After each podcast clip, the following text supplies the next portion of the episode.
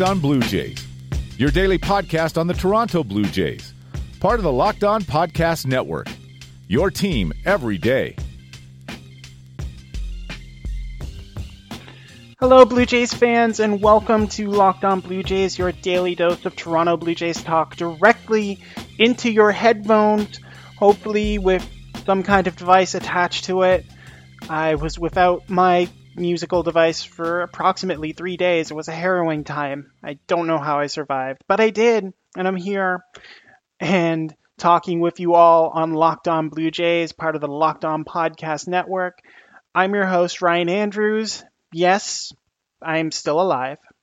I I have survived the the end of the Blue Jays season. Took a took a couple days off to work on some personal stuff, but I can confirm that we are back here for your October needs, your November needs, December, however long you need to hear talk about baseball and your Blue Jays, we will be here giving it to you. Today we're going to talk about some names that popped up for the managerial opening that Sportsnet reported on via Ken Rosenthal. And later on, we're going to discuss the playoff picture as it is right now. And We'll discuss who I want to win, who I think Blue Jays fans should be rooting for. I know we talked about who they were going to root for on a Fan Friday uh, last month, so we'll we'll go through now that we have a final eight and see where allegiances lie. I think, but we are going to talk about the final Blue Jays game that was played the 9 4 loss to Tampa Bay on Sunday that marked the unofficial managerial debut of Russell Martin. John Gibbons giving his catcher the reins for the final game of the season against Tampa Bay. And let's just say it, it was interesting. I can't really fault Russell Martin for how things went down in that 9-4 loss. It was just it was not a a good Blue Jays performance to end the season. Let's just say it like that. I mean, you know, it's the final game of 162. You're kind of just getting out of there. But there were some interesting things that Russell Martin did in that game, and we can start with the decision to bat Kevin Pillar leadoff, which, I mean, it's it's not something I think a lot of fans would have done, but Kevin Pillar actually acquitted himself well in the leadoff slot in that game, uh, going three for three with a run and an RBI scored. He was he was the majority of the Blue Jays offense on that day, and that it's interesting given how I think the Blue Jays had given up on Kevin Pillar as a leadoff man, and you know he's he's the fastest player on the team, which isn't saying a lot. It was the most consistent source of speed throughout the season, but just the on base wasn't there. But he he performed when he needed to in that final game. Just was not getting a lot of help behind him. A lot of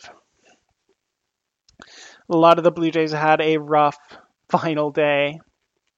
Rowdy Tellez continued to hit, but other than that was just not not a fun game to watch. Which again, if if that's serving as Russell Martin's audition for the open manager job, I'm not sure that's going to get it done. I I don't think Russell Martin actually wants that job. I'm pretty sure that he wants to continue playing, and I'm pretty sure he will continue playing next season. But yeah, it it was also kind of disappointing because uh, initially it was thought that Marco Estrada would be starting that final game, which would be fitting, you know, one of the last links to the playoff games to start that. Instead, it was revealed Marco was done for the season, was having back issues, just a continuance of, of what he had during the season, and instead Sam Gaviglio got the start, which that is appropriate. But Sam Gaviglio closes out this season. Just it, it was a disappointing pitching performance from the Blue Jays there. Gaviglio gets to go to three to ten, so yay, he's a ten game loser at the major league level. But the Rays were just running all over him. Gaviglio's a very methodical pitcher, very very deliberate, very slow, and they got like four stolen bases off him, which is just going to compound all those hits and turn them into runs, which the Rays were able to do very effectively in that final game. They were able to do effectively all series on the Blue Jays, which is something that it, it is going to have to be worked upon with this younger staff and with the catchers as well. I know Reese McGuire is is young and still learning at the major league level, but you have to be able to work with the pitcher, maybe set up some quick pitches, some pitch outs to try and deter the the runners from just kind of having free will and just taking whatever base they wanted because that's what they did a lot sometimes without a throw which you can't be allowing that on a regular basis. I know it's late in the season, but you still have to assert yourself and and make sure a team knows it can't run on it. So that was that was disappointing as well. I'm just a just appropriate. It's appropriate end for for the Blue Jays season in front of 13,000 in Tropicana Field. Really worthwhile keeping Tampa Bay in the fold, MLB. But you know, it it was a bright spot for Jon Berti getting continuous MLB action. Had a triple in that finale, so he ends with a 2.67 ERA, which hey, that's respectable. If nothing else, John Berti gets to have that going forward. He he might have parlayed this into something else next year. I don't think it'll be with the Blue Jays, but I again, I'm just happy to see John Berti get that kind of reward for the years of service that he put in as a member of the Blue Jays. And you know, it um, it was interesting that Teoscar Hernandez was the DH in that in that Russell Martin game. Something that was commented on in the Jays from the Couch Slack that at least Russell knows that Teoscar is permanently a DH.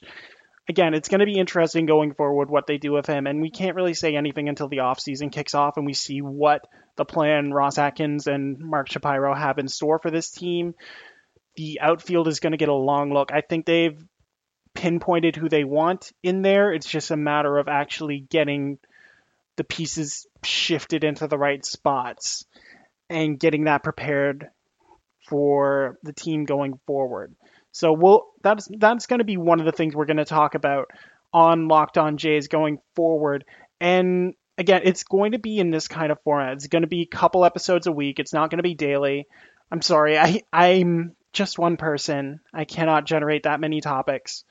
But yeah, going forward, it's going to be a couple times, probably more spaced evenly through the week. But I'll, I'll try and make sure I keep Fridays available so we can have our fan Fridays. If you guys want to talk to me, if you want to ask any Blue Jays questions, if you want to ask any Major League Baseball questions, feel free to do so.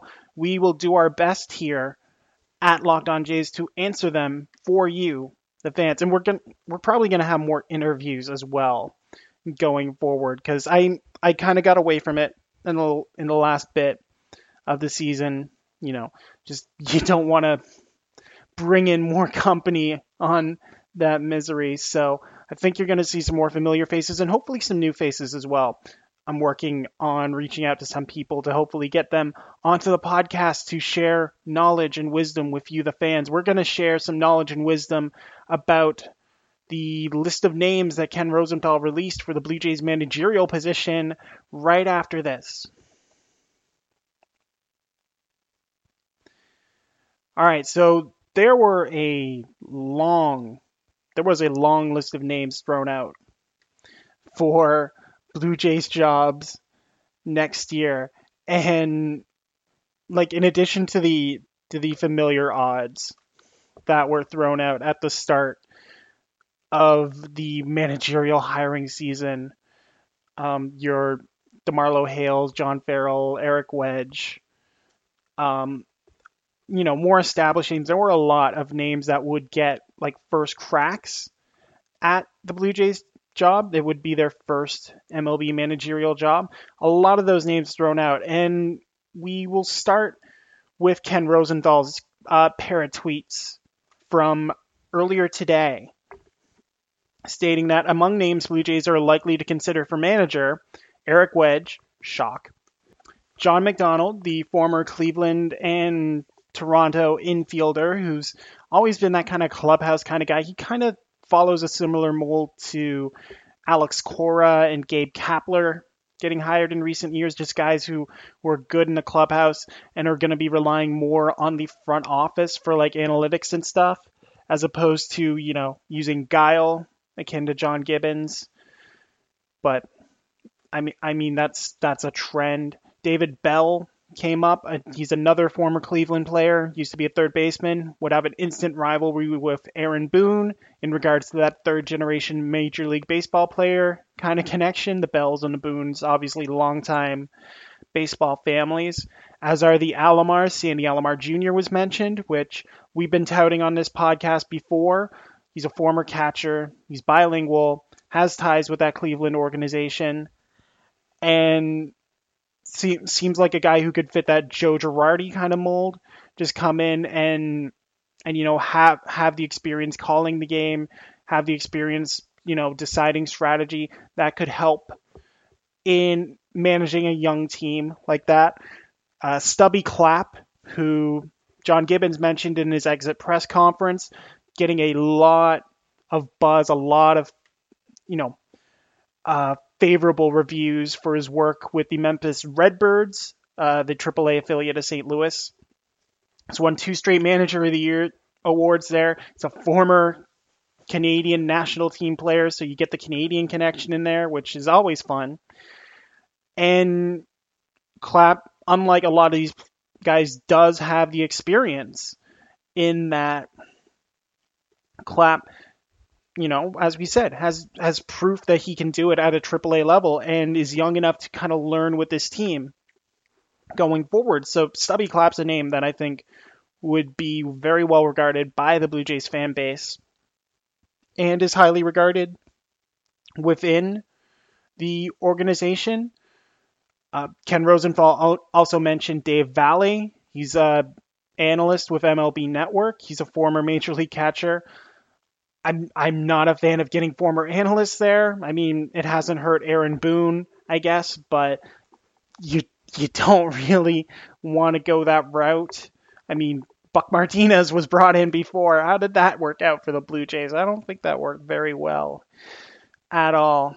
And then uh, Shi Davidi rep- reported earlier this week that there were a bunch of other names. Alomar Jr. was on that list, but Davidi also included uh, Rocco Baldelli, the former Rays outfielder, who's their field coordinator, I guess handling their shifts.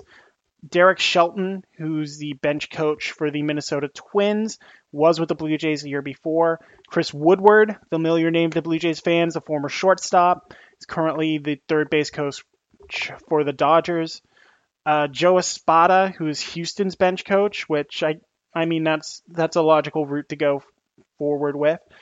Rob Thompson, another former Canadian bench coach with the Phillies, and Matt Quatraro, who is the Rays third base coach. So the the Shapiro Atkins regime is casting a very wide net in trying to find uh, proper candidates for this job. And the important thing to remember with this is it, it could not just be for managerial positions. They could easily be looking to fill other spots. And, you know, Alomar is a guy we talked about about his manager position, but third base coaches like Woodward, Quatraro, um, bench coaches like Thompson and Spada, it, it's clear that they see everyone on that staff as vulnerable. I think there's going to be even more turnover than just John Gibbons leaving and we're going to see a lot of new faces on that staff. As we said, I think in in my interactions with Blue Jays Twitter, only Tim Leiper and Pete Walker, I think, were the only ones who were considered like keepable by the club. I I talk about DeMarlo Hale, but the Blue Jays have already said they're going to let the current staff look for other positions. So in casting this kind of net, they're not just looking for a manager; they're also looking to fill those positions as well. And if they can get a guy um, like a Rocco Baldelli in the fold, or or um, a Rob Thompson, you know, guys from organizations that have had a bit of success with younger players. That'll only serve the Blue Jays well moving forward as they get their own young young stars up there and get them acclimatized to the major league level. So it, it's interesting that they're going so wide with this. I think as the postseason whittles down, you'll start to, you know, see a funneling of the names. Again, Clapp, McDonald, Wedge, they've been there for months. I like Alomar. I hope he's in, in the running late there. And as long as it's not John Farrell, that that would be the main thing. We don't want no John Farrell reunion uh, in Toronto. So that's one of the topics we'll be looking at going forward. But as I said, we're also going to expand a little bit, talk about Major League Baseball on a broader level, and we're going to do that with the unofficial Locked On Jays playoff preview right after this break. Okay, so the field of eight is now set, despite everyone outside of New York wishing it would not be so. Sadly, Liam Hendriks has proven not to be a capable postseason starter for any team, as Oakland got knocked out by the Yankees 7 2. It was a bold gambit from Oakland manager Bob Melvin to go full bullpen in that game. I mean, it's why they acquired all those arms. It's why they got Shawn Kelley, It's why they got domestic abuser Jeurys Familia. But any, first of all, Liam Hendriks, who you know, first Australian to start a playoff game. Good for you, Liam. Not going to be how you want to remember it, especially considering you were designated for assignment in June. And then not not even trying to find a length in that pen. Like I know I know Oakland had to churn through starters a lot because of the injuries, and you don't know what shape Brett Anderson is, Trevor Cahill, Mike Fiers, any of those guys in a one game situation. Like I, if Sean Manaea was healthy, I, I think there'd be no question Oakland would have gone with Sean Manaea, but you you relied on relievers far past what they were supposed to do. You relied on Fernando Rodney in the postseason. That was not wise. And then running Blake Treinen out there, their all star closer, for 42, 43 pitches. Like, you can only weave spells for so long before you get tired out, and the witch just did not have it.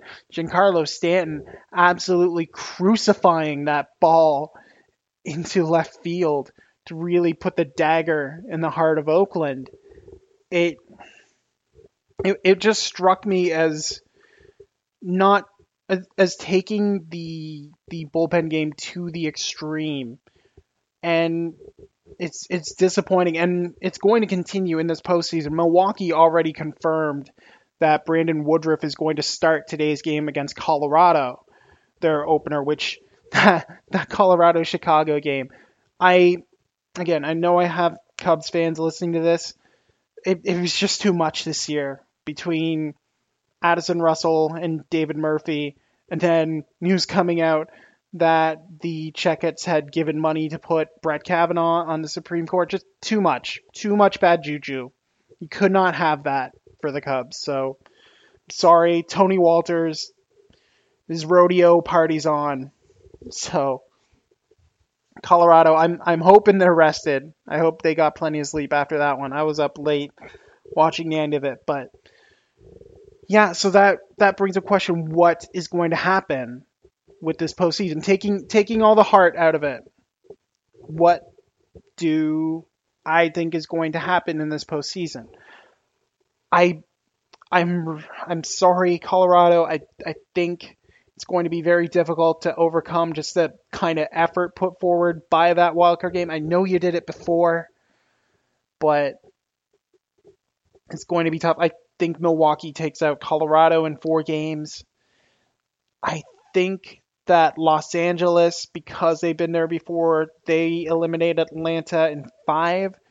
Atlanta's got a lot of starting pitching to throw at them, but they're not. LA's not even going with Kershaw in game one. They're going Hyunjin Ryu, and their their lineup is deeper. They have more experience. I, I like Atlanta getting this taste of it, but I think Atlanta's time is coming in the next year or so. So I think Los Angeles takes Atlanta out. Cleveland, I'm I'm sorry that bullpen is just brutal. And I think Houston's going to feast on it. I'm I'm picking Houston in 3.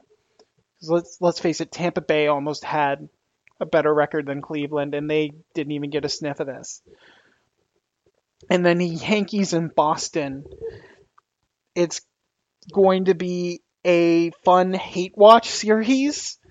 Just um, I've I've already had interactions with fans just asking me if both teams can lose. I'm I I I I know what I'd like to do in that instance, and I think I may actually have something coming up on Jays from the Couch. If you're following me on Twitter, which if you're not, just hang on for a minute or so. There's there's an idea that came out of that discussion last night that I kind of want to elaborate on just because it's a fun kind of mental exercise, especially when your team's not in the playoffs. Just just a fun kind of Frankenstein thing that might actually talk about more tomorrow. So I do think Boston's going to eliminate the Yankees. I think they'll do it. I don't think they'll do it in Yankee Stadium. I think it'll take five to get it back to Fenway Park, but I think Boston takes out the Yankees. So Boston and Houston, and then Milwaukee and Los Angeles. Kind kind of on track for a rematch. I'm I'm I'm actually gonna stop there. I I'll just give you this round's picks. sit back, we'll enjoy the baseball, and we will look forward to seeing what happens through the divisional series and heading into the championship series. But for now, that brings us to the end of today's episode of Locked On Blue Jays. Like I said, kind of a, a laid back, kind of tone setting episode.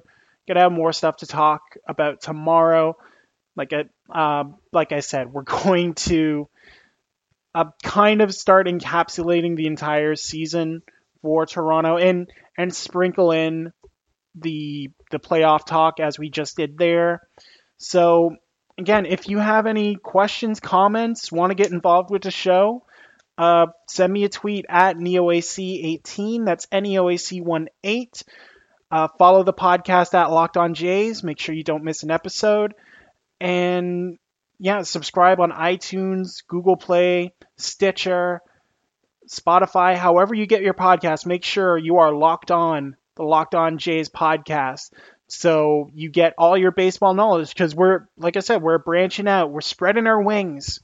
Going to talk more about the other teams. So I hope you'll tune into this podcast and get your daily dose of baseball knowledge at least a couple times a week going forward. But for everyone here at the Locked On Podcast Network and Locked On Blue Jays, I've been Ryan Andrews. Thank you all so much for listening to today's episode, and y'all take care.